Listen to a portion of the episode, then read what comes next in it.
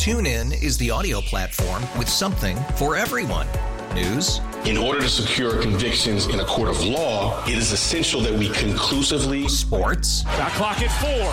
Doncic. The step back three. You bet. Music. You set my world on fire. Yes. And even podcasts. Whatever you love, hear it right here on TuneIn. Go to tunein.com or download the TuneIn app to start listening. This is the WCBS 880 Morning News Roundup. And COVID 19 is hitting the NYPD hard. And this morning there was word that New York City's police officers will not have New Year's weekend off. Thanks to COVID, they're on duty right through the weekend. As we hear live this morning, here's WCBS reporter Steve Burns. Right, Paula. A typical day for the NYPD sees about 3 or 4% of the force call out sick. That number on Tuesday, according to the Post, was 17%, more than 6,000 officers down for the count with COVID cases continuing to race around the city. That has led to a rare move from the department. It's telling us all days off on Friday and Saturday have been canceled. If they're healthy, officers will be required to work straight through New Year's Day. The city pegs the NYPD's vaccination rate at 88%, even with a full mandate in place. Several thousand officers did file for a religious exemption. Staffing challenges are being felt in several other places as well. The FDNY reported about one in five EMS workers were out sick over the weekend. The MTA said this week trains will be running less often thanks to crews getting stretched thin. Reporting live, Steve Burns, WCBS News Radio 80. Steve, thanks. 605 at WCBS, and COVID has shut down another show on Broadway. CBS 2's Ali Bauman has more on the curtain coming down on The Music Man. Performances were canceled through the week after lead actor Hugh Jackman tested positive for COVID. Uh, I'm just going to do everything I can to get better ASAP. Tuesday, Ain't Too Proud welcomed back an audience after its shows were canceled due to COVID. But the production also announced it will permanently close next month. It made me feel like it's March 13th, 2020 all over again, you know, with with all of these stop and goes. Jawan Jackson is one of Ain't Too Proud's lead actors. He plays Melvin Franklin and has been with the show since the beginning. We don't know what our community and what our industry is going to look like tomorrow. Seven of 30 Broadway shows, seven of 30 were closed down by the virus as of last night. Swift reaction this morning to the plan to reopen classroom learning next week in New York City's public schools. United Federation of Teachers President Michael Mulgrew says city teachers are ready, but the real issue, he says, is whether the city can do its job at ensuring the testing initiatives are ready in every school. The UFT also says the city has to beef up its situation room to respond to crises in schools with the virus. Mulgrew's statement says the city is closer to a safe reopening, but adds we're not there, not yet. A quarter of a million at home COVID tests are coming to Nassau County. Governor Kathy Hochul sending approximately 250,000 of the tests out to school districts in Nassau. More than 400,000 of the at home tests will be distributed to schools in Nassau and Suffolk counties across Long Island. New York City's public advocate Jumaane Williams joining with the New York State Nursing Union in calling for more resources for hospitals and for healthcare workers in the face of the COVID surge. We didn't listen to them before the pandemic. We just have to be 100% clear about that.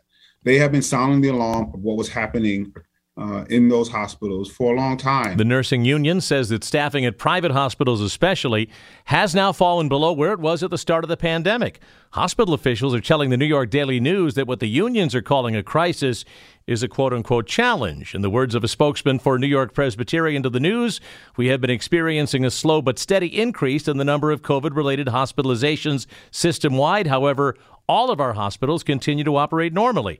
As we head into winter, they go on to say that they strongly encourage all New Yorkers to take the vaccine and boosters if they have not done so already.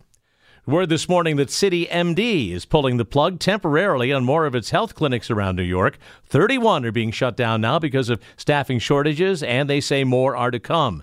20 are closing across the five boroughs, the rest, again, temporarily across Long Island, New Jersey, and in Westchester County. Bill Dager's in the Weather Center this morning for Craig Allen. A wet start and really a warm up as we head to New Year's, Bill. Yeah, Paul, the uh, last few days of 2021 will be on the warm side. You know, temperatures this time of year typically don't get out of the 30s and low 40s. That's our average high for this uh, date. But today, mid 40s, tomorrow, upper 40s then taking a run at the 50s uh, Friday and New Year's Day, maybe even a record high to start 2022. But for today, starting out a little dreary with some light rain, drizzle, and fog. We'll see that give way to a dry, mostly cloudy day overall, high 46. Clouds linger tonight, low 43. Another round of rain brushes the tri state late tonight and tomorrow, high 48. But New Year's Eve Friday is the one bright spot in our forecast, partly sunny 54, with temperatures in the upper 40s and dry at midnight before rain returns on New Year's Day. Right now, temperatures range from 38 at Tarrytown to 43 in Bayonne. Light rain and 41 in Midtown, and Paul, we're going up to 46. Another New York County prosecutor is declined to bring a case against New York's former governor, Andrew Cuomo, will not be facing criminal charges over his alleged behavior in Westchester. As we hear from WCBS reporter Mac Rosenberg. Westchester County District Attorney Mimi Rocah believes the women. One is a state trooper who said Cuomo asked if he could kiss her and then did.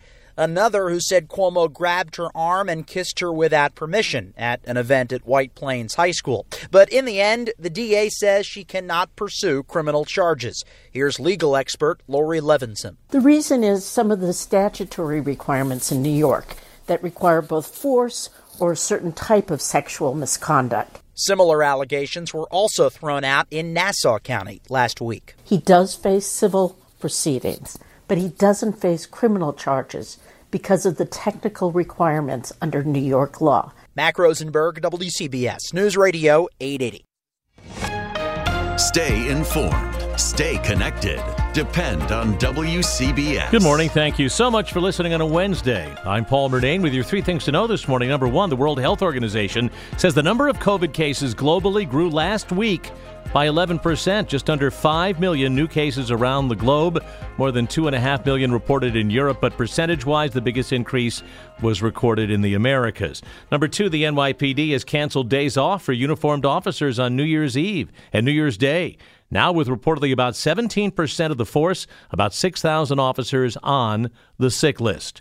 The mother of that 14 year old killed by a bullet in a store in Los Angeles says she heard an explosion. Her daughter's body fell limp in her arms. The LAPD is investigating the gunfire that killed a man attacking customers in the store and the bullet that crashed right through a wall, killing the girl who was hiding there from the violence with her mother. And we have an update this morning on a story we told you about back in March as we marked one year into the pandemic.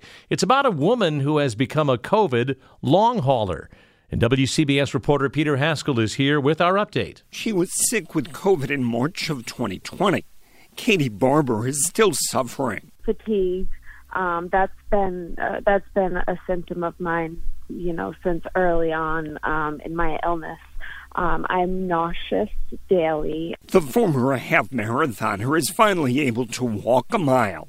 The mystery of long COVID was frustrating and frightening but the 28 year old is in a good place. I continue to be hopeful because um, when I look back at things, I realize how far I've come. The timing on a full recovery is unclear. Peter Haskell, WCBS News Radio 880. 616 at WCBS. The Biden administration is now lifting travel restrictions to southern Africa saying that we know now much more about Omicron and how it works. This comes, though, as the CDC is also reducing isolation guidance from now 10 days back to five. And Debra Alfarone has more on the story from the White House this morning. The airline industry pushed for the change with staffing shortages leading to several hundred more canceled flights. The president's chief medical advisor, Dr. Anthony Fauci, calls the updated CDC guidance a good choice, but the head of the flight attendants union disagrees, saying that it could lead to an unsafe work environment. International travelers to the U.S. still are required to follow testing rules and other guidance just to get on board their flights. The camera crackdown has begun in Queens along Jamaica and Archer Avenues, 24 hours a day, seven days a week. Now the cameras are watching for drivers hogging the bus lanes, which debuted back in October.